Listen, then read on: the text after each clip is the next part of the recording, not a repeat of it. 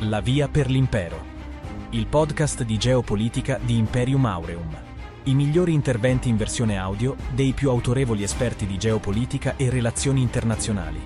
Per formarci un'idea su ciò che accade e capire quale sia il nostro posto nel mondo.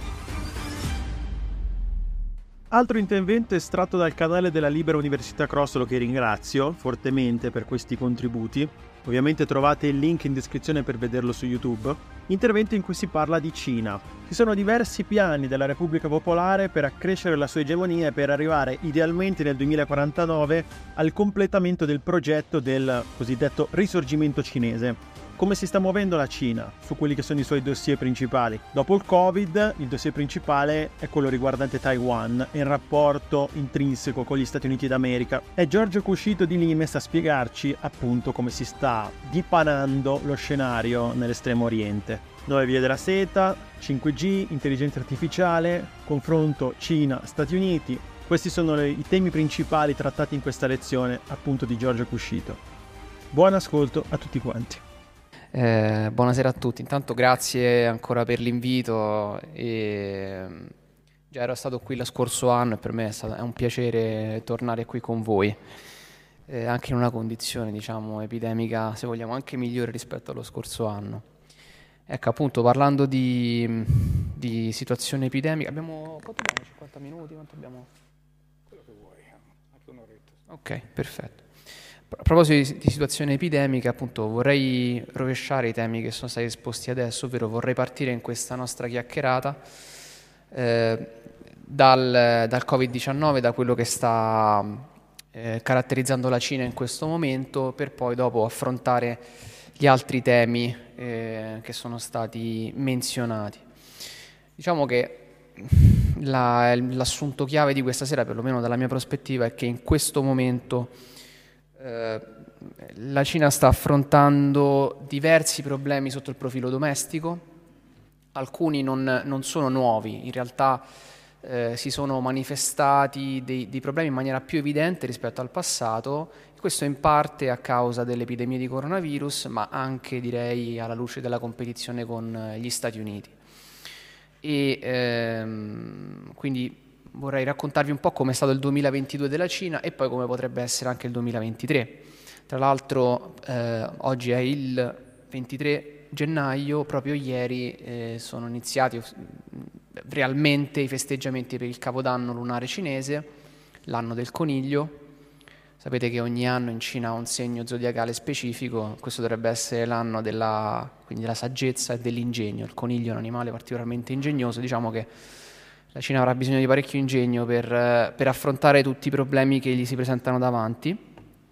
Eh, ma comunque un elemento fondamentale di, del 2022 è stato sicuramente la conferma eh, di Xi Jinping quale leader della Repubblica Popolare Cinese, in qualità di segretario generale del Partito Comunista, in seguito al ventesimo congresso nazionale.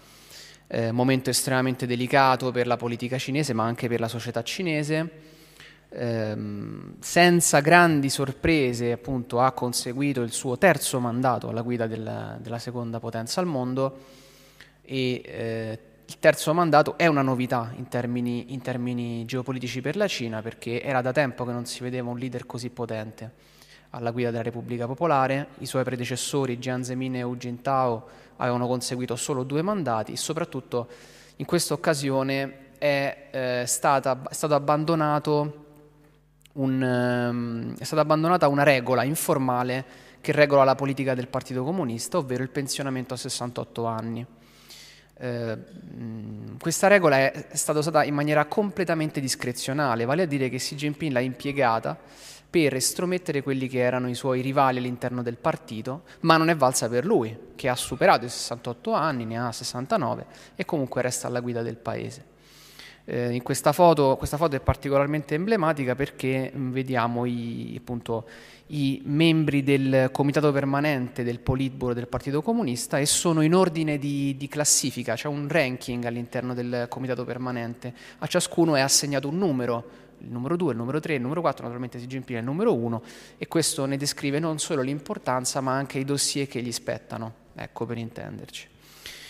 Eh, quindi il primo dato fondamentale è che Xi Jinping sì, ha mantenuto e mantiene il potere, saldamente il controllo del Partito Comunista, ha estromesso quelle che sono le, le cordate rivali dai vertici.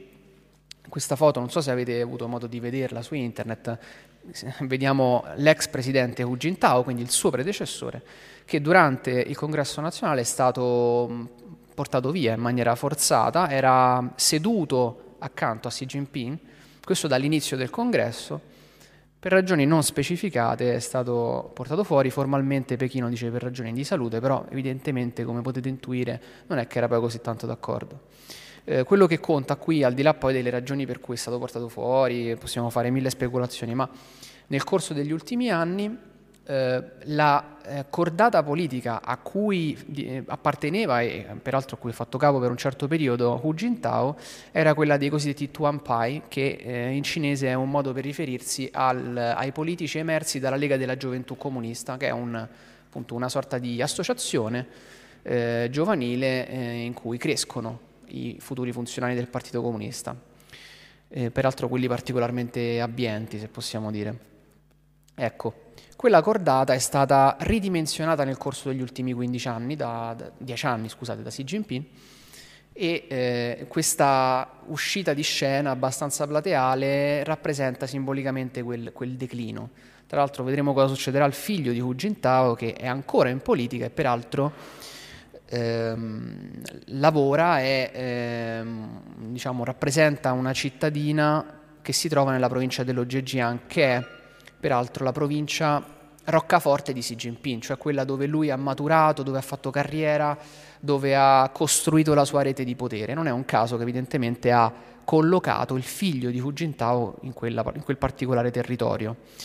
La seconda cordata che è stata fatta fuori, tra virgolette, dai, dai, dai vertici è quella di Shanghai, cioè ci sono una, una, serie di funzionari che hanno costruito i propri interessi attorno a questo centro finanziario economico così importante e ehm, che um, faceva capo um, questa, questa, um, questa, cosiddetta gang di Shanghai a Jiang Zemin, altro ex presidente che peraltro è deceduto poco, poco, poco tempo fa eh, per, per, vecchiaia e, e per malattia, non era neanche presente al congresso.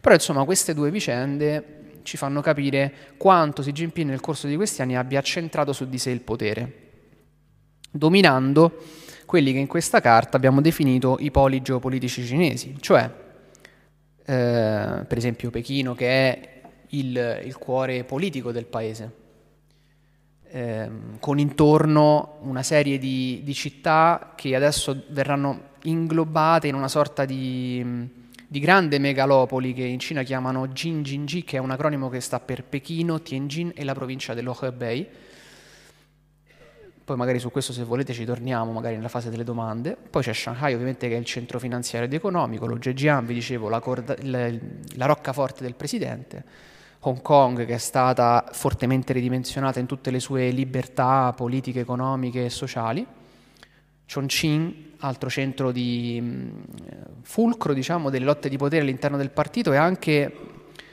polo fondamentale nell'ambito delle vie della seta, e poi Wuhan che tutti conosciamo, perlomeno la maggior parte di noi conoscono, perché qui è scoppiata per la prima volta l'epidemia di coronavirus, ma che in realtà già storicamente per la Cina aveva un ruolo importantissimo. Ehm, è una megalopoli dell'entroterra, è crocevia, vedete abbiamo cercato di usare queste frecce che indicano la posizione di crocevia tra Pechino e Hong Kong, eh, c'è una rotta ferroviaria estremamente rapida che collega queste due città e poi tra Chongqing e Shanghai lungo quello che è il fiume Yangtze, cioè il, mm, eh, il fiume più importante della Repubblica Popolare, perché connette la ricca costa con il più povero entroterra. Appunto, in tutto ciò cosa c'entra l'epidemia? C'entra perché eh, poche settimane dopo ehm, la fine del congresso del Partito Comunista, Pechino ha scelto, ha deciso di, eh, prima di introdurre delle, mis- delle, misure per rilassare i rigidi controlli e di, le, le rigide misure di controllo e prevenzione nei confronti del coronavirus. Eh, come sapete, negli ultimi tre anni il governo cinese aveva attuato la cosiddetta politica zero Covid, cioè che prevedeva rigidi lockdown, l'utilizzo dei codici QR per, per esempio, accedere ai luoghi pubblici. Questi codici poi controllavano e tenevano conto eh, dei, dei, contatti, dei contagi, degli spostamenti delle persone. Tutto ciò ha creato un, una forte pressione sociale, forte malcontento. Eh, e in più ha anche ehm, rallentato lo sviluppo economico, perché chiaramente i lockdown poi hanno determinato per esempio la chiusura di fabbriche, tanto per dirne una. Però fino al congresso Pechino ha deciso di non cambiare questa politica per ragioni eminentemente mh, eh, politiche, scusate il gioco di parole. Cioè Xi Jinping non voleva dimostrare alle cordate interne che eh, la, diciamo, il metodo di gestione del Covid non stava funzionando nella maniera corretta, mentre tutto il resto del mondo si dotava di vaccini efficienti e cercava di uscire da questa, dall'epidemia di Covid in una maniera diversa. Dopo il congresso Pechino è cominciato a muoversi. Il problema è che gli enti locali non erano poi così convinti eh, nel rilassare le misure di prevenzione e controllo. Questo ha eh, determinato una sorta di, di, contrasto tra potere centrale e potere locale e questo è un argomento che dobbiamo sempre tenere presente quando parliamo di Cina. C'è un motto in Cina che dice le montagne sono alte e l'imperatore è lontano, cioè nelle province i, i, funzionari tendono sempre a non a fare testa propria, ma comunque a pensare anche ai propri interessi. E, e, quando Pechino ha ordinato il rilassamento delle misure, alcune autorità locali non sono andate nella stessa direzione, si è mantenuta, si è, alcune hanno mantenuto una postura più rigida. Il problema quando è che è emerso in maniera più vibrante? Quando nel Xinjiang, quindi una provincia periferica abitata da una minoranza che è quella degli uiguri, che sono tur- turcofoni, musulmani, anche diversi quindi etnicamente dal, dagli Han che abitano il nucleo geopolitico del paese, gli Han sono l'etnia maggioritaria in Cina, nel Xinjiang eh, sono morte 10 persone perché intrappolate in un palazzo che, dove era scoppiato un incendio, ma era, le porte di questo palazzo erano bloccate a causa del, del lockdown, perché era un palazzo sotto lockdown. Questo, questo evento ha spinto la popolazione una parte della popolazione a protestare in alcune delle città più importanti, quelle di cui vi parlavo prima, cioè i principali poli geopolitici del paese. Addirittura a Shanghai eh, alcuni manifestanti hanno criticato direttamente il presidente, il che è una novità, è un'anomalia e questo è importante. Dobbiamo anche guardare cosa cambia nel corso del, del, del tempo, oltre alle dinamiche che rimangono tali. Dopo di ciò, il governo ha deciso in maniera più drastica di eliminare la politica zero Covid. È successo poco prima del capodanno cinese, ha smesso di, di rendere ufficiali il numero di contagi, ha annunciato sì che ehm, i contagi gravi hanno raggiunto il picco massimo secondo le loro statistiche, hanno detto che mh, mm, sono morti circa 60.000, 70.000, sono morte circa 60.000, 70.000 persone, probabilmente ovviamente il numero è superiore. Insomma, Pechino ha completamente virato, lo ha fatto per allentare, come vi dicevo, la pressione sociale, perché eh, chiaramente il, il, la politica zero Covid ha messo sotto stress la popolazione e lo ha fatto per rilanciare l'economia. Benissimo, l'ha fatto prima del Capodanno cinese, cioè un momento estremamente delicato perché in questi giorni, mentre noi parliamo, i cosiddetti lavoratori migranti che vivono sulla costa, quindi nelle città più ricche, che si sono trasferiti per lavorare nelle città più ricche, tornano nelle campagne e nell'entroterra per andare a trovare le proprie famiglie. Considerate che questa non è una cosa molto frequente in Cina, cioè chi lavora nelle città, magari come capita anche in Italia a qualcuno di noi, eh, raramente torna a casa Immaginatevi un paese così grande come la Cina, ci vogliono ore per tornare a casa, lo si fa una volta l'anno e lo si fa per il Capodanno, per festeggiare insieme un momento tradizionale. Nei due anni passati eh, non è stato possibile ma con fortissime restrizioni, questa volta sì è possibile, però comunque c'è il timore di un aumento di contagi. Quindi è in questa maniera che la Cina si, eh, si appresta ad affrontare il 2022 come vi dicevo, ci sono una, una serie di statistiche rilevanti, una serie di dati rilevanti, cioè già abbiamo visto che secondo proprio i dati ufficiali di Pechino nel 2022 il PIL è cresciuto so- solo del 3%, solo perché per loro non basta, magari a noi farebbe comodo, ma a loro non basta, e comunque è eh, due, punti, due punti e mezzo percentuali in meno di quanto era stato previsto dal governo cinese. Quindi questa già è una cattiva notizia per il 2023. Ehm, altro dato estremamente preoccupante, il declino demografico. Anzi, prima, eh, altro dato estremamente preoccupante, il, l'aumento del tasso di disoccupazione giovanile legato al rallentamento del PIL. Eh, si stima che ci sia un, tra un 17 e un 19% di, di giovani cinesi che è disoccupato, cioè uno su cinque nelle grandi città è senza lavoro. E questo alimenta la, la preoccupazione dei giovani per il proprio futuro e per il futuro del paese. Addirittura una, mm, eh, si è diffuso negli ultimi due anni un fenomeno piuttosto singolare che è quello dello stare sdraiati come forma di disobbedienza, di resistenza passiva alla società. Questo tra i giovani, ma anche a quanto pare tra alcuni funzionari del partito. Con l'occasione vi faccio vedere questa foto perché eh, proviene dal, è un fotogramma che proviene dal, dallo spettacolo che è stato trasmesso ieri sera per, um, per, celebrare il Capodanno cinese. In maniera inaspettata è stato trasmesso una sorta di sketch, diciamo questi sono i nostri Aldo Giovanni e Giacomo, e, che inscenano ehm, fondamentalmente un, la vicenda di un politico, di un funzionario che non vuole fare un tubo e sta sdraiato sul divano e si nasconde nel proprio ufficio e poi però viene anche sgridato dal funzionario superiore.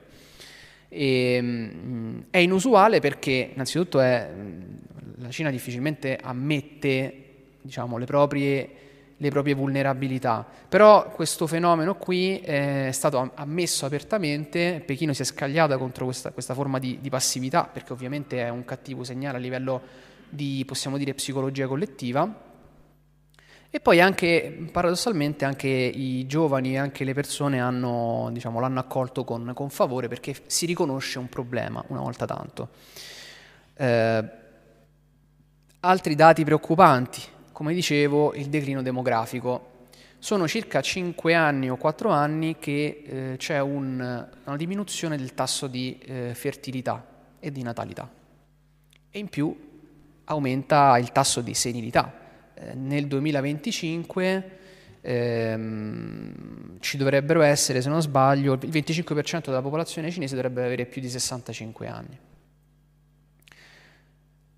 Ecco, questi dati messi insieme non eh, prefigurano uno scenario positivo nel lungo periodo per, per la Cina, perché chiaramente più la popolazione invecchia, più eh, diminuisce in prospettiva la forza lavoro, quindi Diciamo, l'economia grava su una fetta sempre più ristretta della popolazione. Eh, popolazione peraltro che è preoccupata per il contesto in cui vive, perché se i, fondamentalmente le famiglie fanno meno figli, non è più solo colpa della legge del figlio unico che peraltro è stata abolita.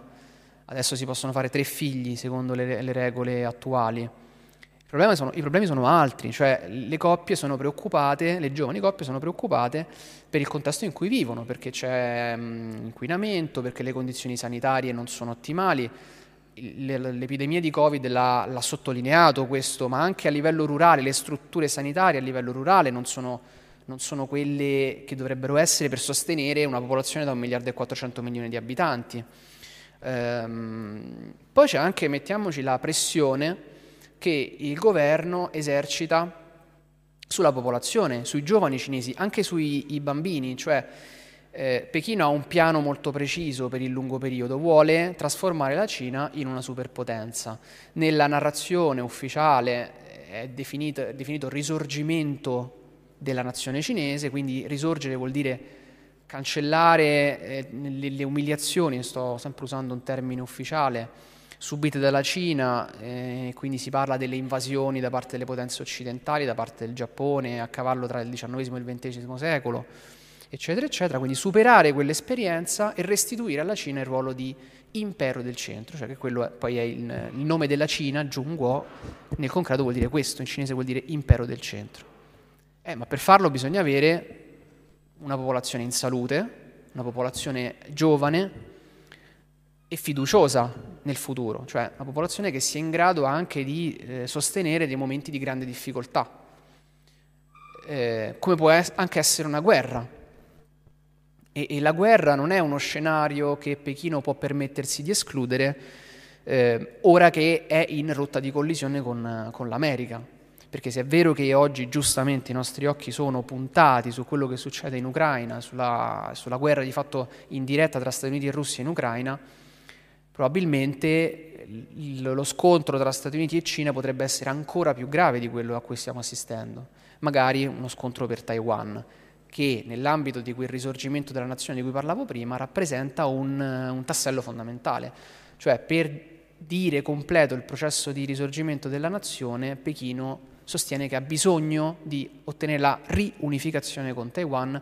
A Pechino dicono riunificazione, a Taiwan dicono unificazione perché la Repubblica Popolare Cinese di fatto non ha mai controllato Taiwan. Taiwan è appartenuta all'impero cinese secoli prima, poi ha subito una lunga fase di colonizzazione nipponica per poi dopo diventare mh, indipendente di fatto con il nome di Repubblica di Cina. Non è indipendente de jure, ma lo è de fatto di fatto. Bene, e quindi questo è lo scenario domestico, non esattamente sereno, a cui Pechino dovrà porre rimedio in qualche modo perché appunto altrimenti tutte le ambizioni di lungo periodo potrebbero sfumare. Anche quelle relative alla politica estera. Evento determinante del 2022 sotto questo profilo è, il, è stata la dichiarazione congiunta Cina-Russia in cui Pechino e Mosca fondamentalmente si promettevano un'amicizia senza limiti. Qualcuno parlava di, addirittura di alleanza, personalmente io non ero d'accordo e, e ancora di più oggi non sono d'accordo perché dopo che questi due paesi si sono promessi amicizia senza, scusate, senza limiti, era il 4 febbraio 2022, 20 giorni dopo è scoppiata la guerra in Ucraina. E le cose sono cambiate molto e si è vista subito la perplessità della Cina nei confronti della Russia, paese peraltro che, come dicevo prima, ha partecipato alle invasioni dell'impero cinese nei secoli precedenti. Queste cose in Cina non se le scordano. Ecco, quando eh, la Russia ha invaso l'Ucraina, ehm, in Cina è iniziato un dibattito abbastanza acceso sulla convenienza del rapporto con Mosca. È vero, negli ultimi anni soprattutto dal 2014 in poi, eh, le due potenze eurasiatiche si sono strette dal punto di vista militare, dal punto di vista economico, soprattutto nel campo energetico, dal punto di vista tecnologico, nonostante avessero e nonostante abbiano delle perplessità reciproche, perché sostanzialmente non si fidano l'una, del, l'una, l'una dell'altra, eh, la loro cooperazione in certi ambiti è limitata, ehm, quindi c'è una diffidenza piuttosto, piuttosto evidente. Allo stesso tempo però la Cina ha bisogno, perlomeno ritiene di avere bisogno della, eh, della Russia per evitare, che, eh, per evitare che il contenimento, la strategia di contenimento americana nei propri confronti diventi totale, perché eh, vediamo se ho una carta che può aiutarci. Ecco, eh, l'America nel contenere fisicamente la Cina, nel vero senso della parola, si affida a una serie di attori, dal Giappone al, um, all'India, l'Australia, la Corea del Sud, quindi agli alleati degli Stati Uniti sostanzialmente, ma la presenza della Russia ovviamente impedisce un contenimento completo dal punto di vista proprio geostrategico. E poi, tra l'altro, la Russia serve anche a dar fastidio all'America, insomma, in, in, in un certo senso, quindi finché c'è va bene. E poi permette, alla, per esempio, a Pechino di progredire dal punto di vista mh, aerospaziale, la Cina vuole in qualche modo beneficiare degli sviluppi che la Russia ha raggiunto nel corso degli anni nel campo aerospaziale, ma anche nel campo tecnologico, magari vendendo il 5G made in China ai russi. Ci sono vari settori di cooperazione. Però la guerra sta creando un problema alla Cina dal punto di vista eh, infrastrutturale e più nel complesso eh, geopolitico. Prima parlavamo di vie della seta, eh, due rotte su tre di quelle terrestri, come vedete qui, sapete, probabilmente saprete, sapete, di cosa sto parlando, ma per chi non lo sapesse, la Belt and Road Initiative o Nuove Vie della Seta è il progetto infrastrutturale lanciato dalla Cina nel 2013, ehm, ma non è solo un progetto infrastrutturale, quindi non è fatto solo di eh, ferrovie, porti i cavi in fibra ottica, eh, centri dati e così via. È, è in realtà un, uno strumento, un volano di proiezione di potenza, cioè tramite queste attività la Cina cerca di essere più presente all'estero, di influenzare maggiormente i paesi stranieri e poi ovviamente anche di beneficiarne dal punto di vista economico per sopperire anche a delle proprie carenze interne. Per esempio la sovracapacità domestica, cioè per esempio la Cina produce più acciaio di quello che gli serve e quindi lo deve esportare all'estero, tanto per dirne una. Ma qui la guerra la, della Russia, la guerra determinata dalla Russia in Ucraina, sostanzialmente rischia di arenare, di bloccare quei percorsi infrastrutturali che passano per il territorio russo e per il territorio ucraino. Tra parentesi, la Cina ha investito tantissimo in Ucraina negli ultimi anni, eh, non solo dal punto di vista semplicemente economico. Pensate che ehm, il primo fornitore di armi ehm, della Cina è la Russia, il secondo è la Francia, si dice, molto, si dice raramente questa cosa, e il terzo è, era, prima della guerra, proprio l'Ucraina. Eh, Ucraina che dalla prospettiva cinese è percepita anche come una sorta di granaio, di posto da cui attingere in termini di risorse agricole, quindi utile a diversificare il paniere alimentare cinese. I cinesi oggi mangiano in maniera diversa rispetto al passato, consumano di più, mangiano anche più proteine e quindi hanno bisogno di, importa- di importare dall'estero. Ecco, il malessere del governo cinese nei confronti di quello russo è emerso mm, di recente in maniera plastica, sebbene diciamo, agli addetti ai lavori già eh, era abbastanza evidente. Questa foto è, mm, eh, risale all'incontro tra Xi Jinping e Putin a Samarcanda eh, qualche mese fa, un, circa un mese prima del congresso. Erano due anni e mezzo che Xi Jinping non lasciava la Cina sia per non, non, non, non, prendersi il Covid probabilmente, sia perché sapeva che in sua assenza poteva anche essere facilmente criticato da quelle cordate di cui vi parlavo prima, prima del congresso del Partito Comunista. Qui ha fatto un'eccezione e si è recato a Samarcanda, quindi nel cuore dell'Asia centrale, Samarcanda tra l'altro storicamente luogo, eh, punto di approdo delle vie della seta anticamente. Non era Roma il punto di approdo delle vie della seta. Quando si parla, si dice il collegamento tra l'impero cinese e l'impero romano lungo le vie della seta è, è, è inesatta come affermazione, perché in realtà il punto di arrivo alle vie della seta era Samarcanda. Insomma, qui per la prima volta Putin, proprio in, in questi attimi, ha detto riconosciamo le perplessità di Pechino nei confronti di, della nostra operazione in Ucraina e gli spiegheremo, spiegheremo le nostre ragioni. Vedete che Putin in questo fotogramma è protratto in avanti, Xi Jinping è abbastanza rilassato e, e, e diciamo però che si, si, percepisce una certa tensione, diciamo che anche la composizione floreale al centro che ha un, dal tono funereo non, non favorisce, peraltro questa questa situazione l'abbiamo anche analizzata alla scuola di Limes, come qualcuno di voi sa, eh, tra, tra, il pubblico, eh, perché è un momento negoziale piuttosto significativo. Eh, è emersa la tensione vera tra due potenze che sì, si aiutano reciprocamente, ma che nutrono anche delle perplessità reciproche piuttosto forti. Insomma, pare che Xi Jinping abbia chiesto anche a Putin di mh, giungere a un cessate il fuoco quanto prima, cosa che evidentemente Putin non ha recepito molto bene, ma questo non significa che ehm, la Cina voglia rinunciare al rapporto con, con, Mosca, sia chiaro, ma ci arriviamo verso la fine. Altra conseguenza della, eh, della, guerra in Ucraina, conseguenza indiretta se vogliamo, è stata la, la crisi di Taiwan, la quarta crisi nello stretto.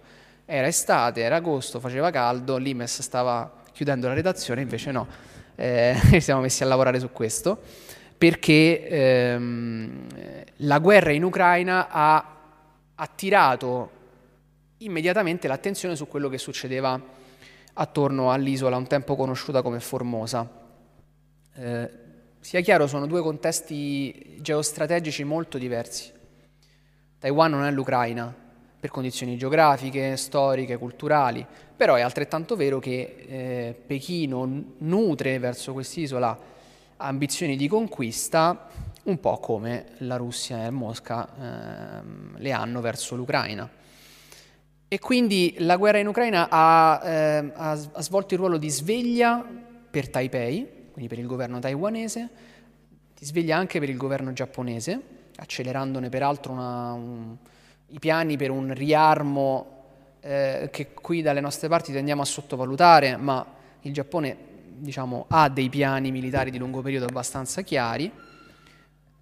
Insomma, Taiwan ha eh, stretto i rapporti ancora di più con gli Stati Uniti dal punto di vista tecnologico, dal punto di vista militare, ha approntato dei piani per formare, per, diciamo, per um, rendere edotti anche i cittadini di quello che può succedere in caso di guerra, come comportarsi in caso di guerra ehm, e soprattutto il viaggio della speaker della Camera americana Nancy Pelosi a Taipei ha eh, portato Pechino a condurre delle operazioni militari attorno all'isola, eh, stavolta molto più ravvicinate alla costa rispetto a quelle del 1995-96.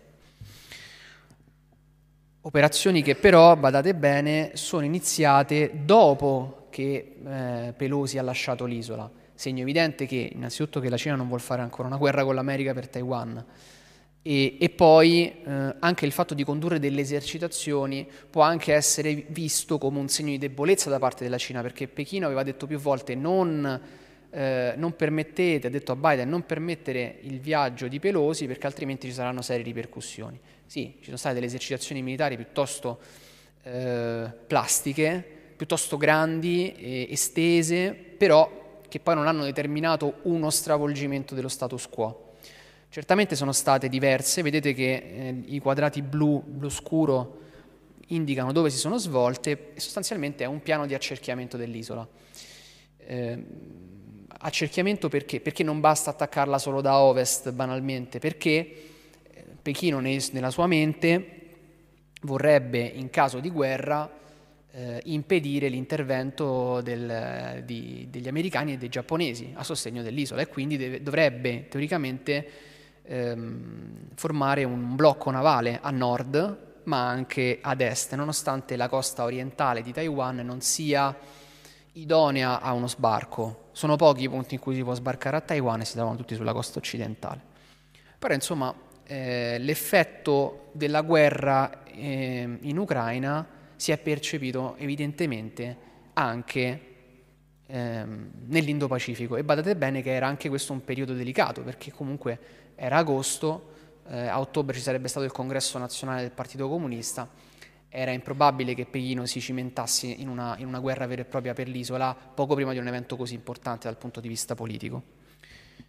E poi tra l'altro non sono neanche mh, così sicuro che Xi Jinping abbia come prima opzione quella della guerra, probabilmente quello che vorrebbe nei, nella sua testa è eh, ottenere un'unificazione tramite metodi non coercitivi, magari tramite un'influenza più forte dal punto di vista politico-sociale per cercare di avvicinare le due isole. Evidentemente questo processo non funziona perché a Taiwan la popolazione oggi è eh, fortemente contraria all'unificazione e questo ovviamente sta ehm, danneggiando quello che, quello che è il rapporto tra Pechino e Taipei spinge Taiwan ad attrezzarsi militarmente, a chiedere il sostegno americano, a chiedere il sostegno giapponese e, a, e, spinge la Cina a incrementare le proprie attività. Oggi, se guardate sul sito del Ministero della Difesa taiwanese, ogni giorno ci sono delle incursioni aeree da parte cinese attorno all'isola, ogni giorno. Ehm, ovviamente parlavo anche di, di tecnologia, Mm, nel campo tecnologico la partita tra Stati Uniti e Cina è, è apertissima. Eh, la ragione è molto semplice, che la tecnologia non è mai solo esclusivamente a uso civile, è sempre a uso duale, direi anzi prima militare e poi civile. Ehm, e questo vale mm, soprattutto adesso per il, i semiconduttori. Ne avete sicuramente sentito parlare dei, dei microchip non esiste un dispositivo elettronico che funzioni senza.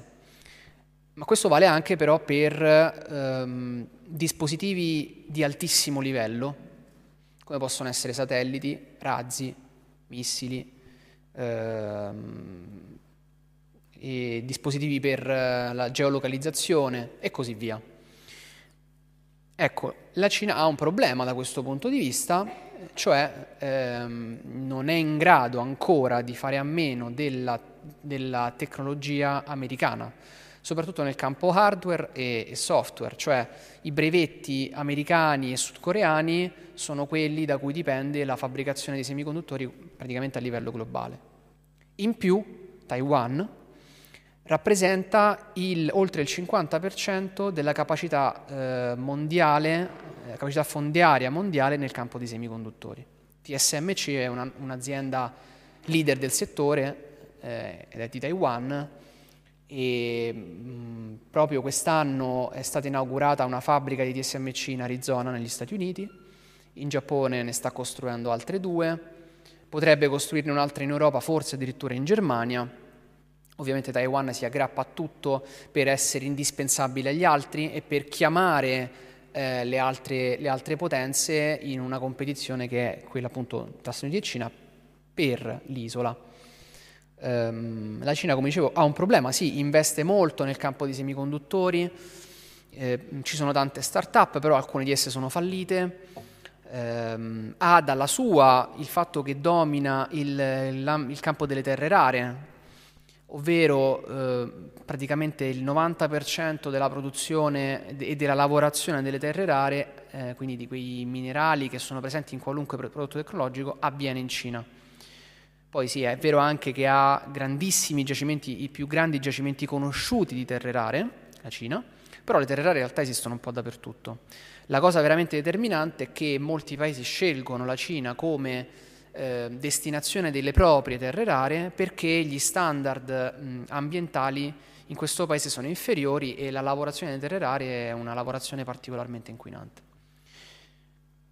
Insomma, la filiera produttiva, la cosiddetta filiera produttiva, si estende dalla Cina agli Stati Uniti passando per Taiwan, è qualcosa di molto complesso, anche molto difficile da infrangere, ma eh, l'America vuole tagliare fuori la rivale da questa partita e lo fa imponendo sanzioni alle, alle aziende eh, che collaborano con l'America, cioè Washington dice alle, alle, aziende che collaborano con l'America voi non dovete vo- vendere prodotti che contengono nostro, la nostra conoscenza alla Repubblica Popolare.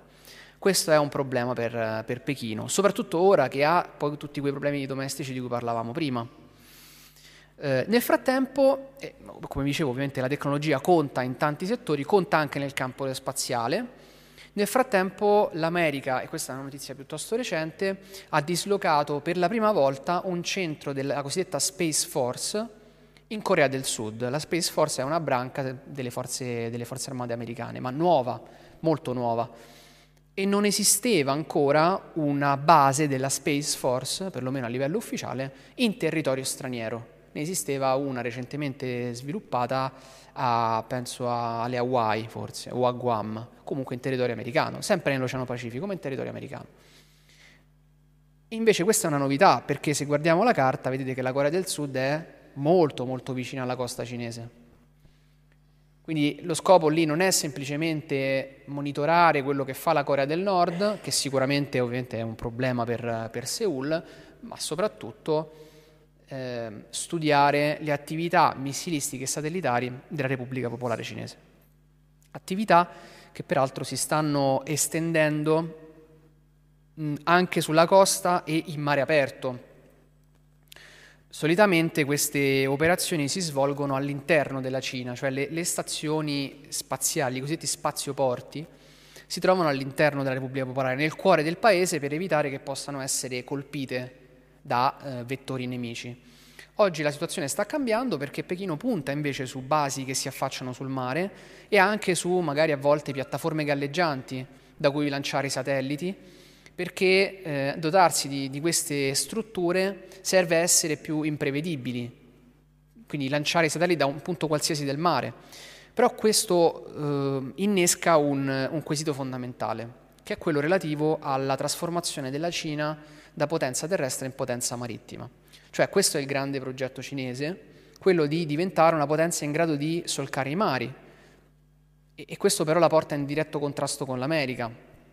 Prendere Taiwan significa anche dominare il Mar Cinese meridionale eventualmente accedere all'Oceano Pacifico senza essere contrastato dall'America, che eh, qui può fare affidamento su eh, il sostegno, come dicevo prima, di tanti paesi e che poi soprattutto, ehm, anche mentre parliamo, solca con le proprie navi eh, il Mar Cinese meridionale, il Mar Cinese orientale, che invece la Cina vorrebbe trasformare nel proprio cortile di casa, nella propria sfera di influenza, per evitare ciò che è successo in passato, e qui ci ricolleghiamo nuovamente al grande risorgimento della nazione cinese, perché la Cina è stata invasa non per terra, ma per mare, eh, gli occidentali, anche noi, anche l'Italia aveva una concessione a TNG in un tempo, eh, ma mh, mm, i tedeschi, i francesi, i britannici, gli stessi giapponesi sono arrivati per mare.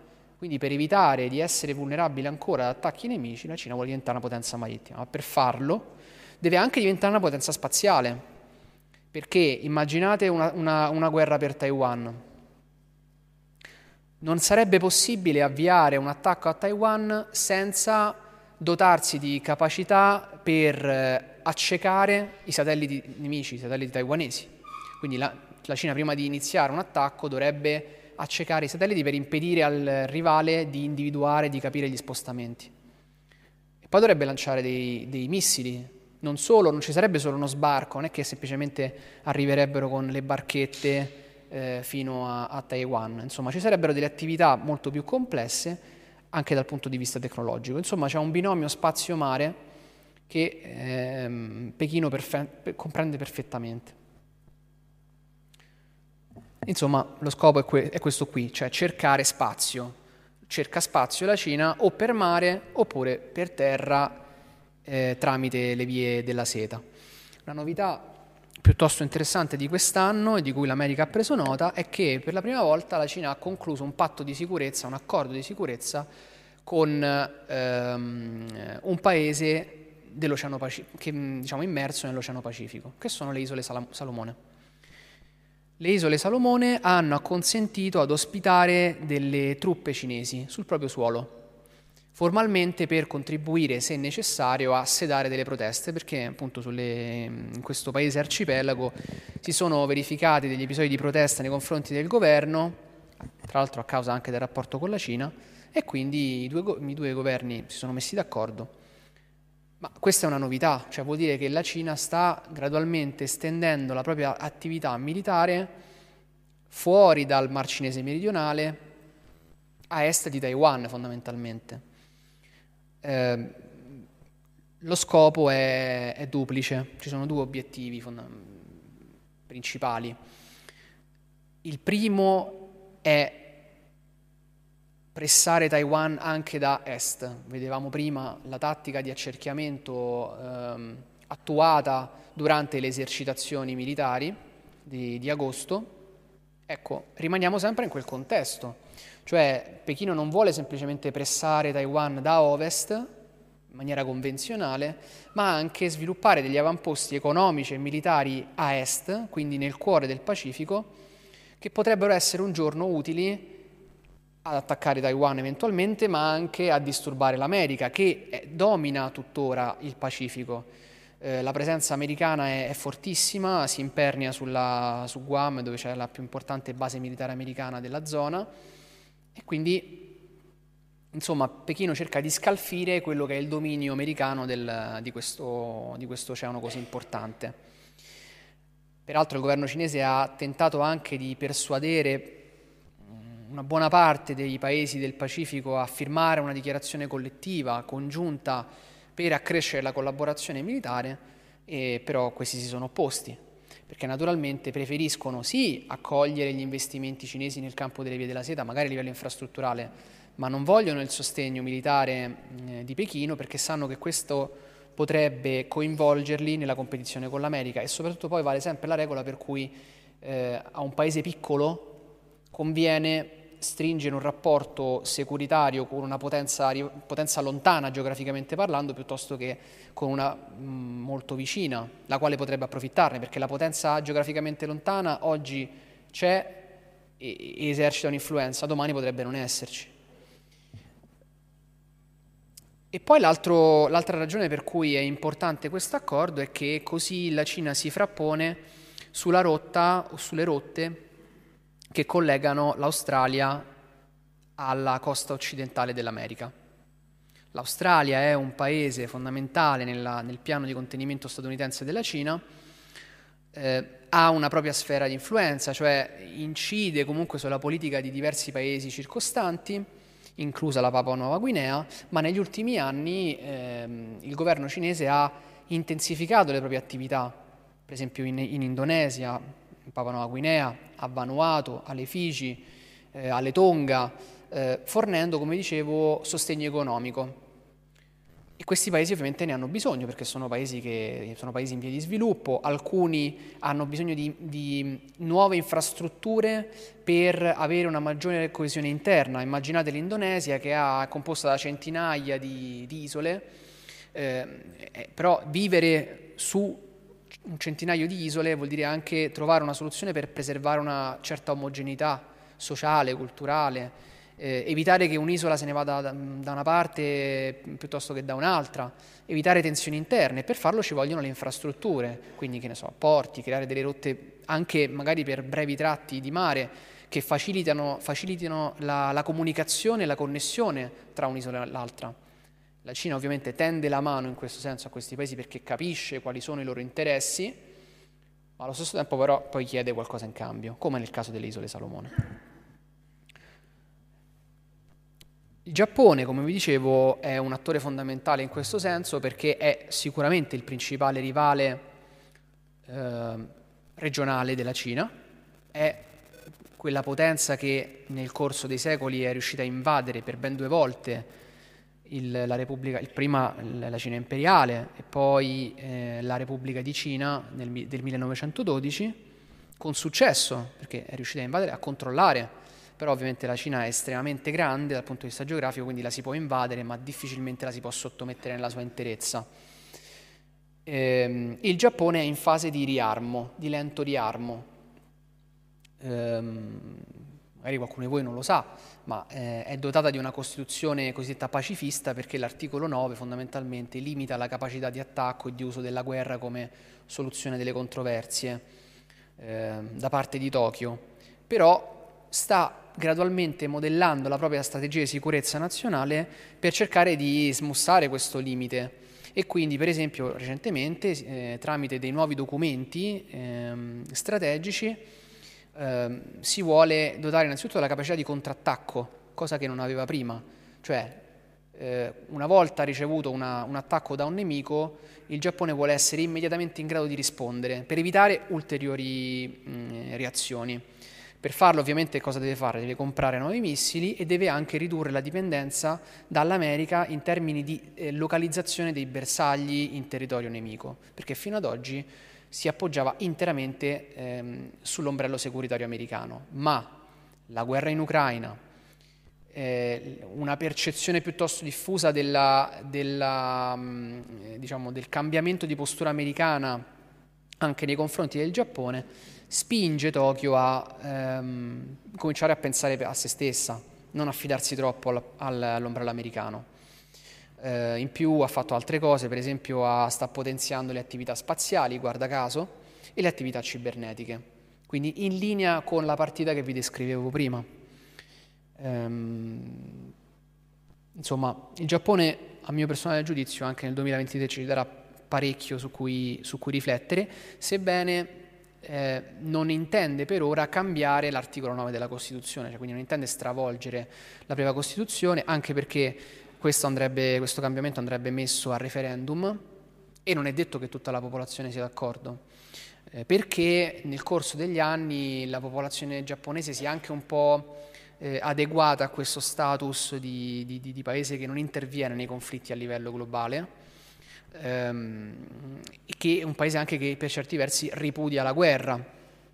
Ehm, però è altrettanto vero che l'ascesa della Cina oggi agli occhi giapponesi è un qualcosa di estremamente pericoloso e poi anche qui ehm, il conflitto in corso dalle nostre parti insomma, fa, ha fatto riflettere molto, vedere quelle, quelle, quelle situazioni. Il Giappone ha un grande problema che è quello che potrebbe avere presto la Cina, ovvero quello dell'alto tasso di senilità, cioè una popolazione in cui il, gli over 65 sono, sono tanti e cerca di colmare questa, questa, dinamica, di risolvere questa dinamica tramite la robotica, quindi per a livello industriale diciamo, fare a meno di una grande quantità di forza lavoro, ma la vera domanda anche qui è se la popolazione giapponese sarebbe disposta oppure no ad intervenire eh, per esempio per difendere Taiwan in caso di guerra, perché per esempio l'attacco a Taiwan da parte della Cina sarebbe un problema per, per il Giappone, ma un problema estremamente imminente perché il Giappone non è semplicemente l'isola,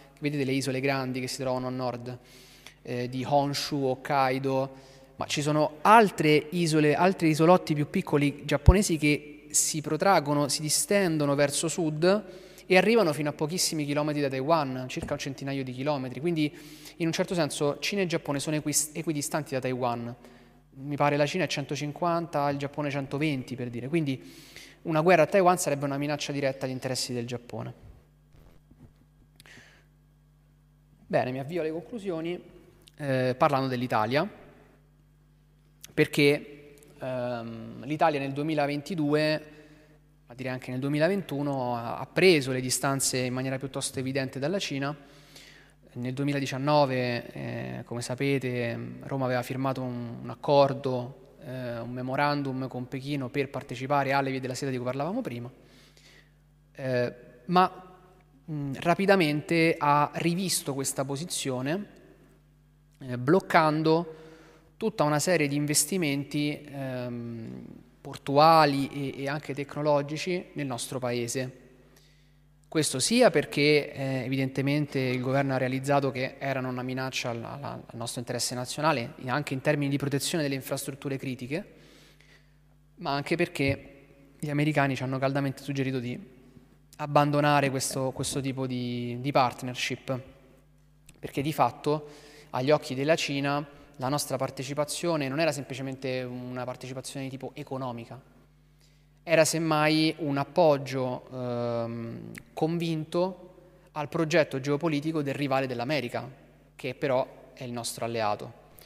Quindi in questo cortocircuito la, il governo italiano ha deciso poi di, di, di, di, chiarire qual era la propria posizione e di fatto le, il memorandum sulle vie della seta è diventato lettera morta, perché non ha prodotto alcun risultato economico, al di là delle famose arance esportate via aereo in Cina, in Cina che lasciano il tempo che, trova, che trovano, ma gli investimenti nei porti italiani non sono andati a buon fine, tantomeno né a Trieste né a Taranto, tutti i porti che hanno una rilevanza geostrategica per noi ma anche per l'America.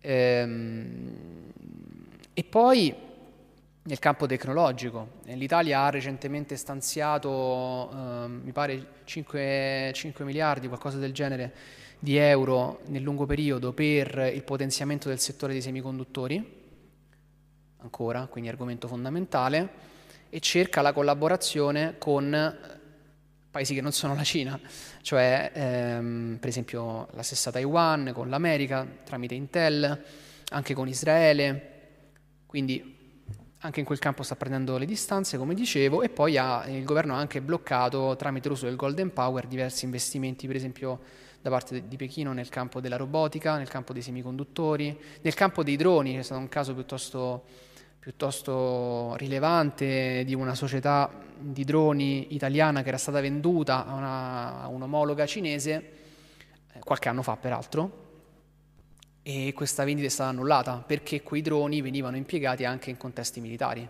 per esempio in Afghanistan. Eh, poi un evento piuttosto recente, ma che comunque ha un peso in tutto ciò, è la notizia ehm, dei, delle cosiddette stazioni eh, cinesi d'oltremare, cioè queste stazioni di polizia ehm, che sono state registrate di fatto non solo in Italia, ma in diversi paesi, una cinquantina di paesi stranieri in Italia ve ne sono, perlomeno quelle che sono state trovate, ehm, sono 11. Insomma, sono delle stazioni di polizia gestite dalle autorità cinesi sul suolo italiano, come anche in altri paesi. In particolare queste autorità, l'autorità competente è il eh, Ministero per la Pubblica Sicurezza, che in Cina si occupa delle attività di polizia e di intelligence domestica. Formalmente queste stazioni ehm, hanno, dovrebbero avere il compito di sbrigare pratiche amministrative eh, per conto del, dei cinesi, della diaspora cinese che vive da noi.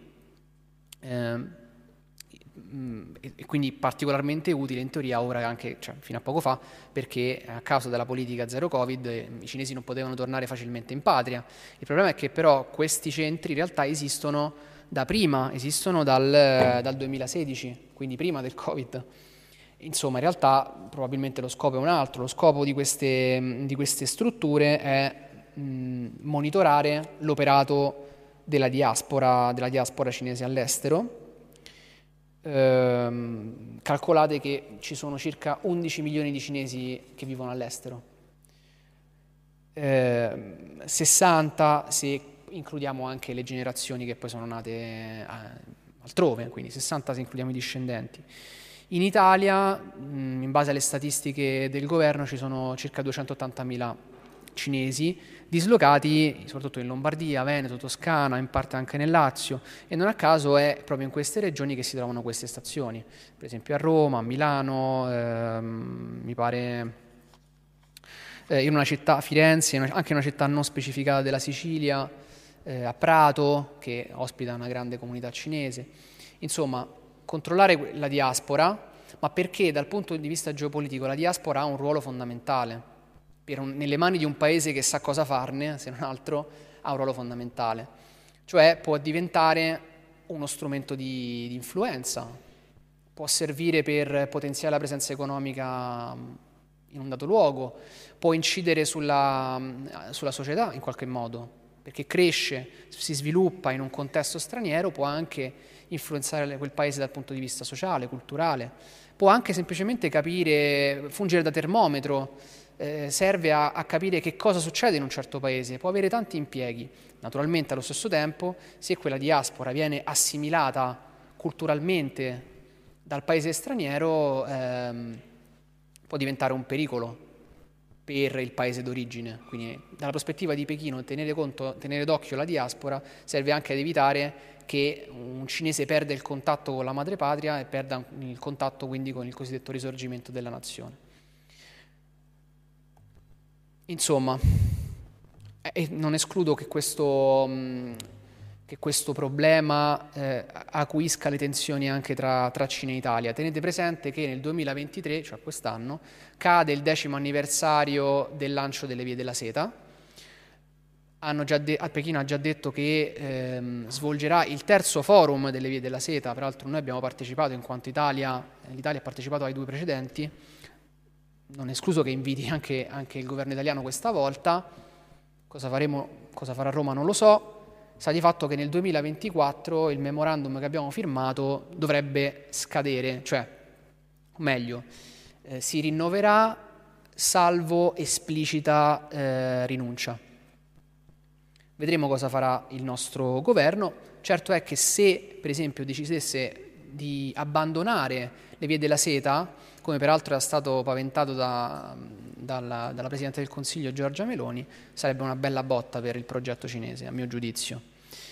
Ehm, insomma, come dicevo, le, le, la Cina è ben lungi da raggiungere, da esaudire il cosiddetto sogno cinese, perché al suo interno eh, non ha quella stabilità che, si, che abbiamo immaginato in questa carta, Ehm, le vie della seta eh, stanno sperimentando diversi problemi, anche a causa della guerra in Ucraina, non controlla Taiwan, insomma il 2023 non inizia benissimo e non solo per questo discutibile mm, francobollo, eh, no, lo, lo, dico a parte gli scherzi perché eh, questo è il francobollo ufficiale dell'anno del coniglio, eh, è stato criticato tantissimo in Cina, per questi suoi occhietti rossi, ma anche perché eh, costa un 1.20 yuan, ma 120 è, un, è, uno dei numeri che si chiamano in Cina per le emergenze.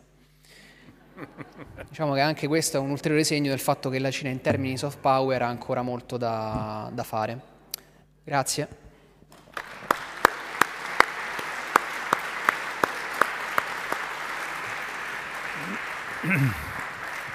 Ringraziamo Giorgio Cuscito per questo quadro che ci ha restituito della complessità cinese sia all'interno del paese sia nel contesto geopolitico mondiale. Mi sembra che ci abbia dato parecchi spunti su cui riflettere e questo spero che abbia suscitato il vostro interesse, quindi mi attendo molte domande da parte vostra. Per necessità tecniche sapete che dovete venire al microfono per la registrazione. Chi vuole cominciare? Chi rompe il ghiaccio? Prego, si accomodi.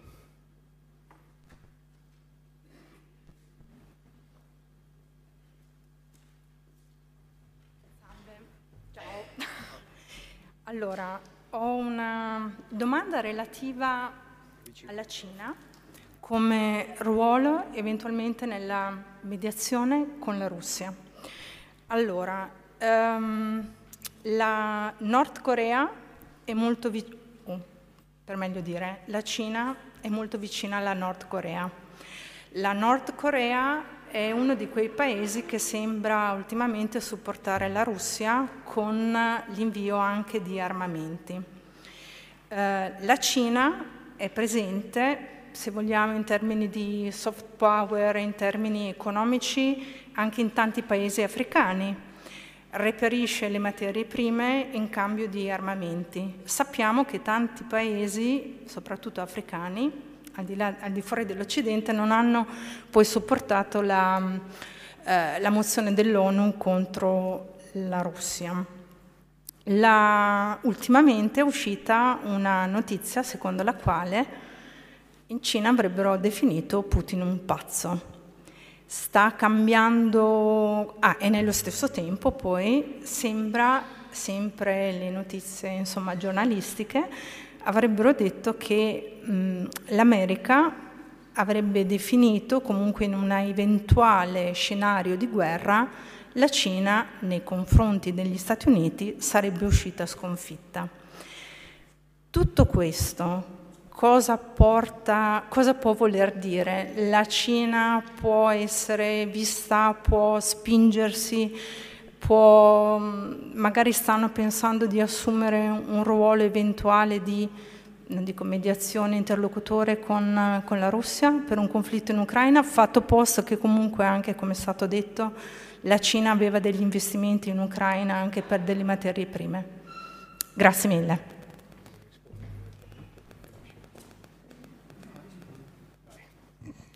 Eh, grazie. Eh, allora, per quanto riguarda la questione del, dei dispositivi militari nordcoreani alla Russia, non so se la, la, questione era rivolta al fatto che potevano provenire dalla Cina.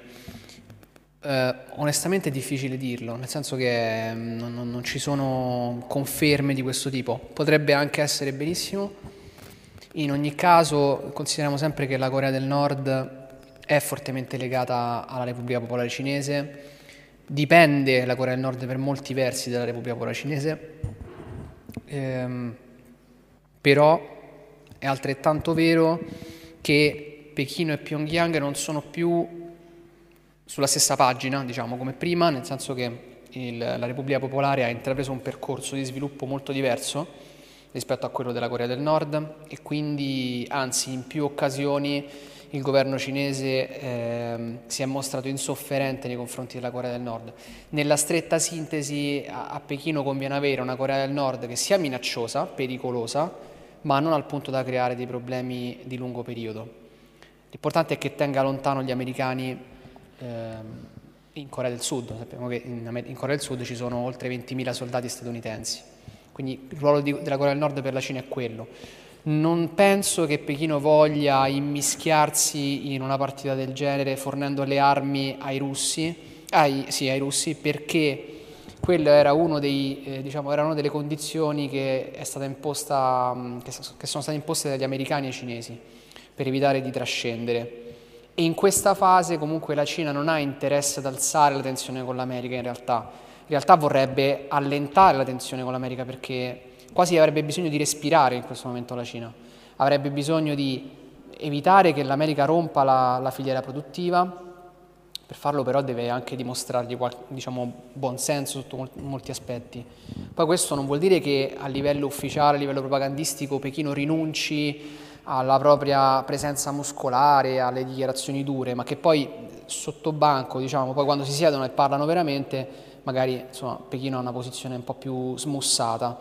E tant'è vero che ehm, cioè, soprattutto, soprattutto, ora che ha bisogno di appunto, superare il rallentamento economico, superare il calo demografico, deve rilanciare le vie della seta, per rilanciare le vie della seta deve in qualche modo anche recuperare la fiducia de, non tanto dell'America ma dei paesi europei che comunque fanno parte della sfera di influenza americana. Ed è per questo che già in queste settimane il governo cinese sta intraprendendo una serie di visite diplomatiche in Europa. Lo fa per insomma, imbonire un po' tutti, perché altrimenti chi ci va al, al forum sulla via della seta? Ehm, quindi ruolo mediatore eh, in realtà già si era proposta di, di, svolgere un ruolo di mediazione. Il problema è che la mediazione non si fa tra Russia e Ucraina, ma si fa tra Russia e Stati Uniti. E di certo Pechino e Mosca non si fanno regolare, tra virgolette, dal governo cinese. Ehm, però pressioni nei confronti del Cremlino sono già arrivate, a mio giudizio, cioè quello che abbiamo visto prima è, è, già un segno piuttosto evidente del fatto che la Cina non è contenta della guerra e del fatto che probabilmente Putin, quando ha incontrato Xi Jinping il 4 febbraio, gli ha, magari gli ha detto anche che sarebbe iniziata uno, un, un'offensiva, che avrebbe iniziato un'offensiva, magari però gli ha detto pure che sarebbe stata rapida, indolore, probabilmente ci credeva pure. E, e Xi Jinping si è affidato, ha fatto male ovviamente, eh, e, e, adesso appunto la, il rapporto non è, non è così idilliaco come prima, insomma, eh, vogliamo dire che non sono in crisi, magari non sono in crisi, ma insomma, a mio giudizio poco ci manca. Se non altro eh, il governo cinese può approfittare di questo momento per imporsi come socio di maggioranza in questo rapporto. Quindi magari mh, eh, cerca di attirare la Russia non vendendogli le armi, ma magari alimentandone la crescita economica, cioè la Cina compra energia dalla Russia non solo per, per eh, diversificare il proprio paniere energetico, ma anche per assicurare alla Russia una certa crescita economica e quindi sostenerla in un momento in cui deve affrontare la guerra. E già questo può bastare.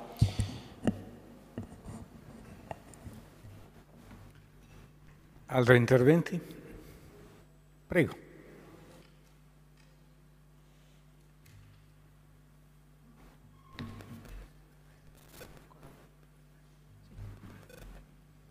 curiosità. La Cina è un paese enorme.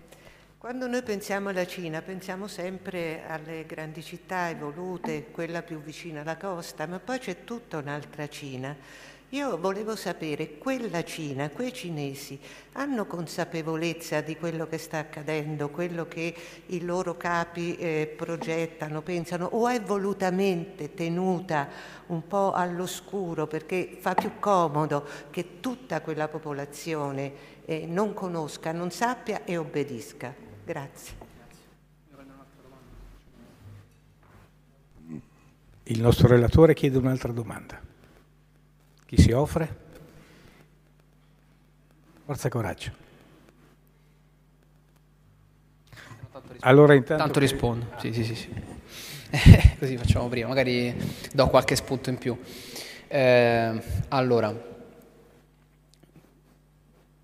parte è molto difficile stabilire che cosa sanno e cosa non sanno i cinesi che vivono nell'entroterra, però ehm, quello che sta facendo Pechino a livello domestico è anche eh, il, il, lo sviluppo di un piano pedagogico con cui trasmettere questi, questi obiettivi, cioè il cosiddetto risorgimento della Cina non è semplicemente un qualcosa che rimane legato alle stanze del potere, è un qualcosa che penetra anche nell'educazione dei giovani, sin dalle scuole elementari, per esempio ci sono manuali ehm, già manuali diciamo, di storia che raccontano quello che ha fatto Xi Jinping, quello che ha fatto la Cina negli ultimi vent'anni, quali sono i progetti futuri.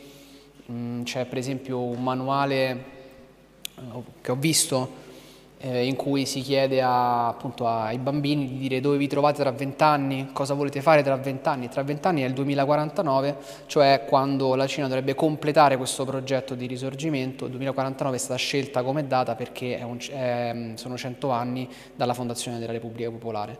Quindi il governo sta cercando di trasmettere queste, queste incombenze al, a tutto il paese, anche alle periferie in cui gli Han non sono maggioranza. Quindi ehm, questa pedagogia poi si innesta sul processo di assimilazione delle minoranze.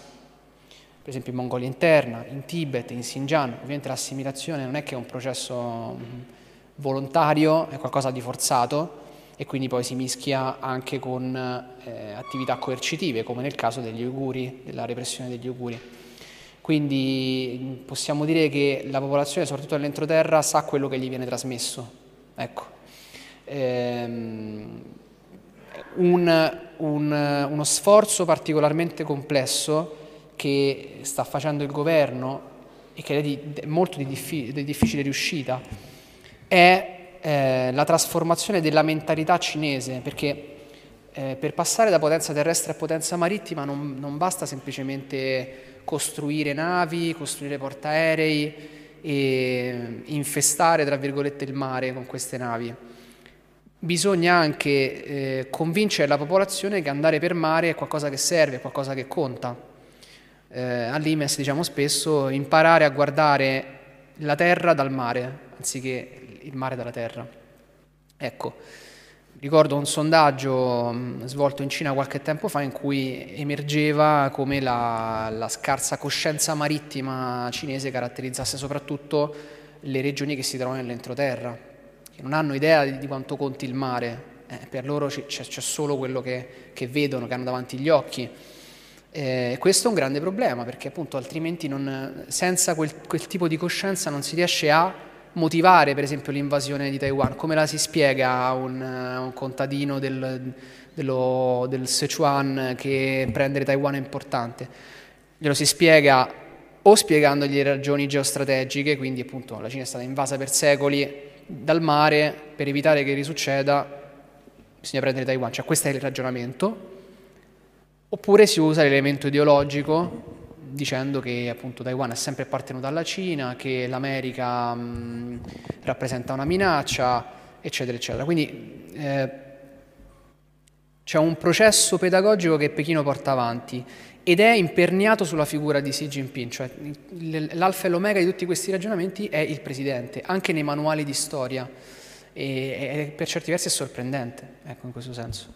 Quindi, insomma, sanno quello che devono, che devono sapere. Ecco. Però, però è altrettanto vero che le manifestazioni di protesta che si sono svolte recentemente hanno anche sottolineato come c'è una parte dei giovani che ehm, sa di non sapere tutto, cioè sa che innanzitutto il proprio accesso a internet è, è limitato, è limitato alla, a, dalla sovranità digitale cinese e già questo è un forte limite. Ehm, e poi soprattutto c'è anche una quantità maggiore di, di, di, persone che viaggiano, vanno all'estero, però poi tornano. Non basta andare all'estero per essere persuasi che la prospettiva altrui è meglio della propria, eh, altrimenti sarebbe, sarebbe, molto facile no? cambiare mentalità, non è così. Eh, quindi è un percorso molto, molto complicato ehm, e diciamo anche gli ultimi, gli ultimi episodi di protesta lo, lo dimostrano. Insomma.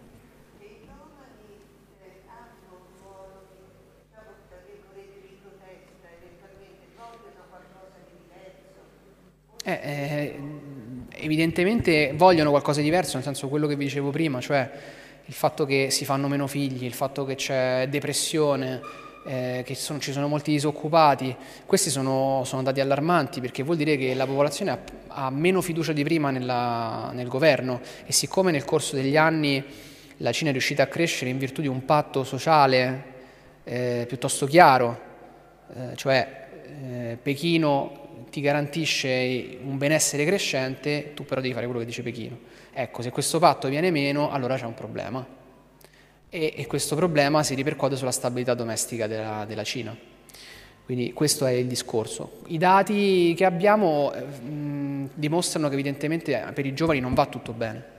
Ma giovani io mi riferisco fino a anche 50 anni, cioè tranquillamente, nel senso che non, Eh, mi è capitato anche di parlare in passato con delle persone che dicono ma io come faccio a crescere una famiglia qua dove una volta c'è lo scandalo del latte che, non, eh, che, che, diciamo, che ha avvelenato, una volta c'è il problema dell'inquinamento, insomma questi sono problemi oggi i cinesi guardano anche alla qualità della vita, cioè non, non, solo alla quantità, alla crescita del PIL, ma al benessere concreto e si sono abituati in qualche modo a quello che avevano, prima non mangiavano, 70 anni fa non mangiavano, oggi mangiano, domani vogliono mangiare di più, pure è semplice. Il problema è che il, ci sono dei segnali per cui la Cina sembra in qualche modo rallentare sotto tanti aspetti.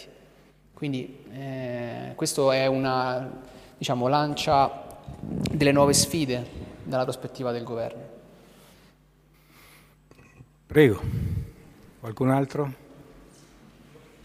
Venga. Ah, c'eri tu prima? Vai. Allora, fare delle previsioni è molto difficile, però mi interessava il suo parere. La famosa invasione di Taiwan è una questione di se o di quando? Cioè la Cina ha già deciso che prima o poi la, la invaderà o c'è una possibilità che comunque non si verifichi, perché è chiaro che se è solo una questione di quando siamo in rotta di collisione. Vediamo anche l'altra. Il signore. Prego, venga.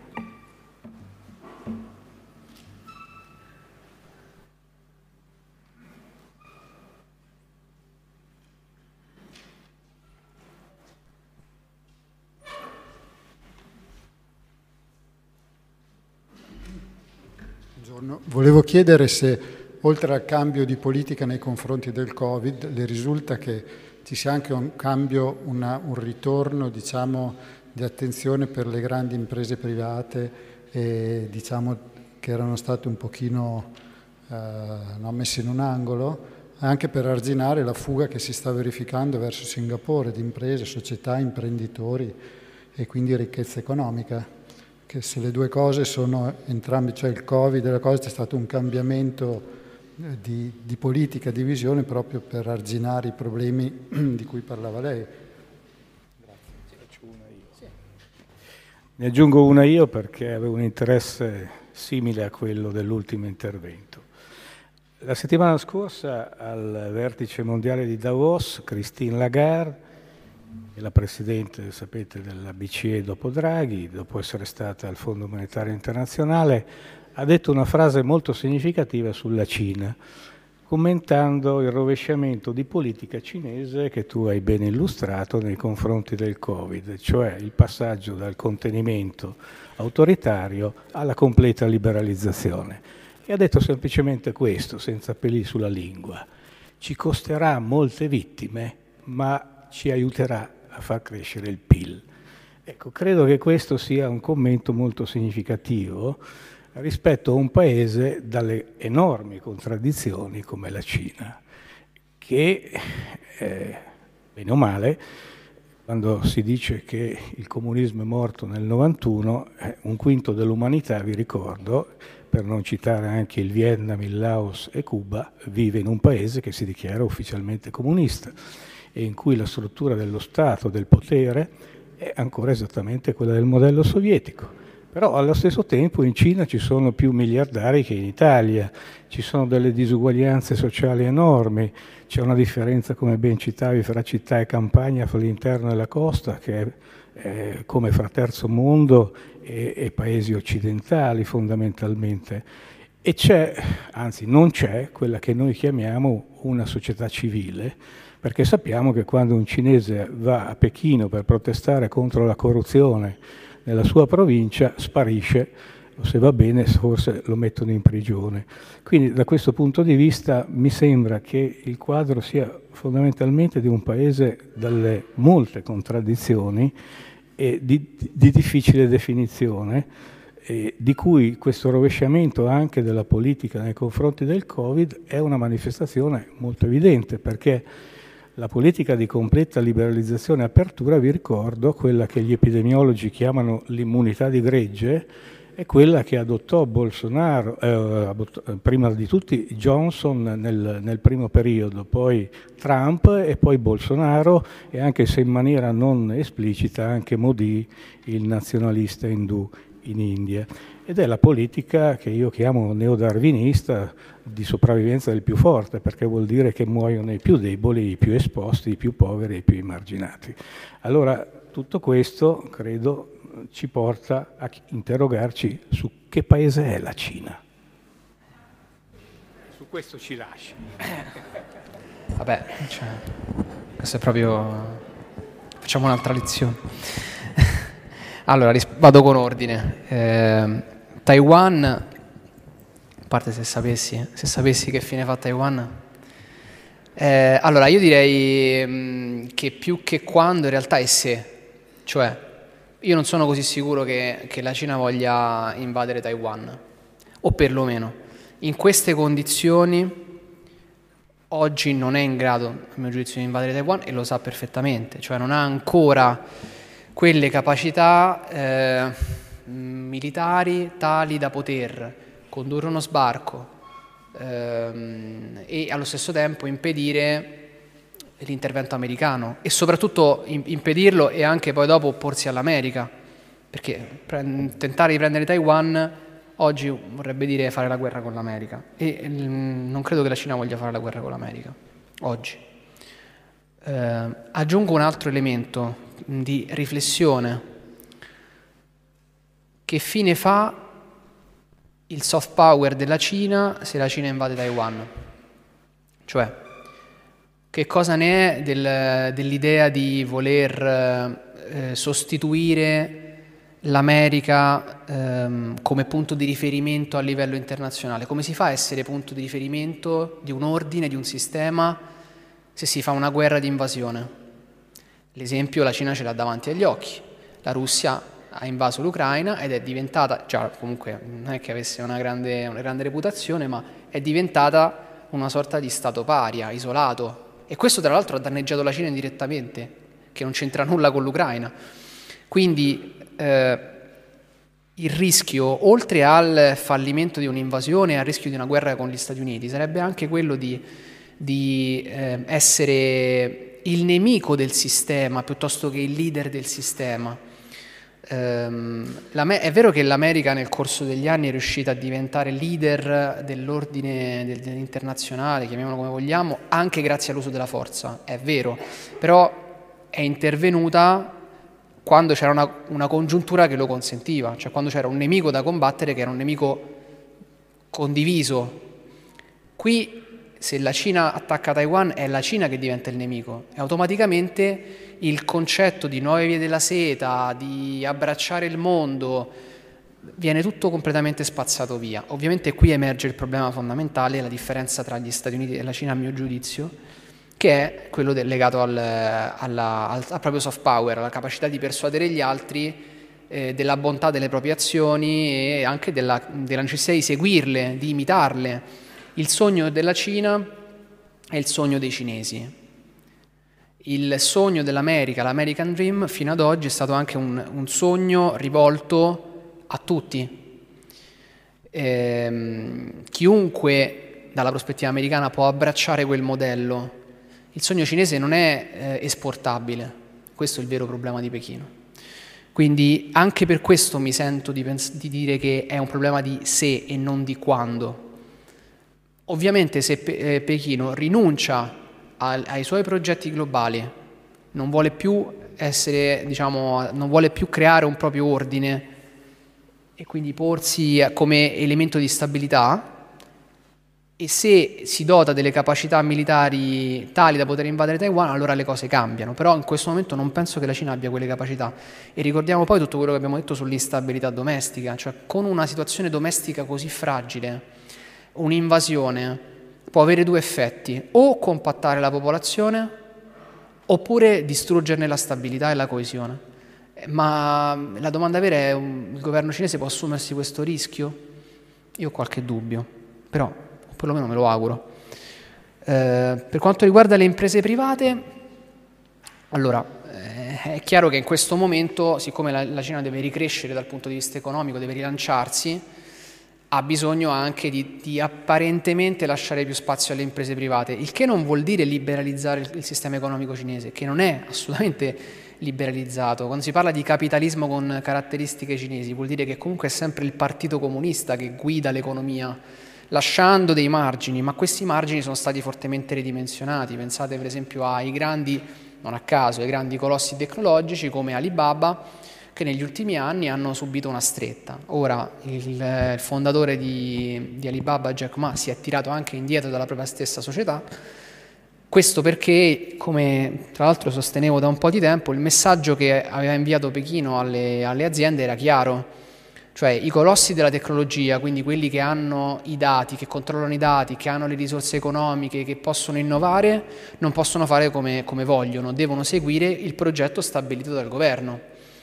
Eh, quindi adesso siamo in una fase in cui è necessario un allentamento delle maglie e, e delle briglie imposte alle imprese, ma questo non vuol dire che cambierà il sistema, vuol dire che adesso è il momento di, di fare i soldi, di investire, probabilmente il governo cinese, avanza un'ipotesi, mm, lancerà magari un piano nuovo di investimenti infrastrutturali in Cina perché come in Cina si dice scava una buca aumenta il PIL, cioè se io costruisco qualcosa automaticamente il, il tasso di crescita del PIL è, è, più alto, quindi già quello è, è, un, è, un, elemento. E poi magari sì ci saranno nuovi investimenti, ma il problema della, dell'economia cinese è sempre che è fortemente dipendente dalle esportazioni, anche qui.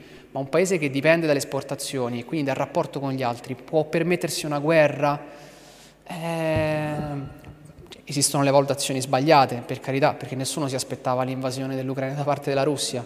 E sappiamo che l'economia non, non è l'unico fattore determinante in questi ragionamenti, però c'è un, proprio una riflessione che va fatta sulla stabilità interna del paese, cioè la Cina non ha in questo momento quelle caratteristiche tali da permettergli uno, uno slancio bellico di quel tipo. E, e, e, appunto c'è tra l'altro il rischio, che era quello che temeva il Partito Comunista, che poi le imprese private diventino anche dei punti di riferimento per la popolazione, cioè dei, di, dei luoghi di potere, perché troppi dati nelle mani di singole entità e troppe risorse economiche possono poi essere usate contro il governo, proprio quello che vuole evitare il Partito Comunista. E, e quindi questo sostanzialmente. Eh, perché mm, che paese è la Cina? Penso di aver, di aver dato un quadro diciamo, complessivo, non bastano certamente 60 minuti per, per, descriverla, però evidentemente è un paese estremamente complicato al suo interno e mm, che cerca di dimostrarsi in un modo, ma all'interno è molto meno, molto meno coesa e monolitica di quello che noi pensiamo sia e beh, insomma, spero che con questa nostra chiacchierata abbiamo cominciato un pochino a scalfirne la superficie.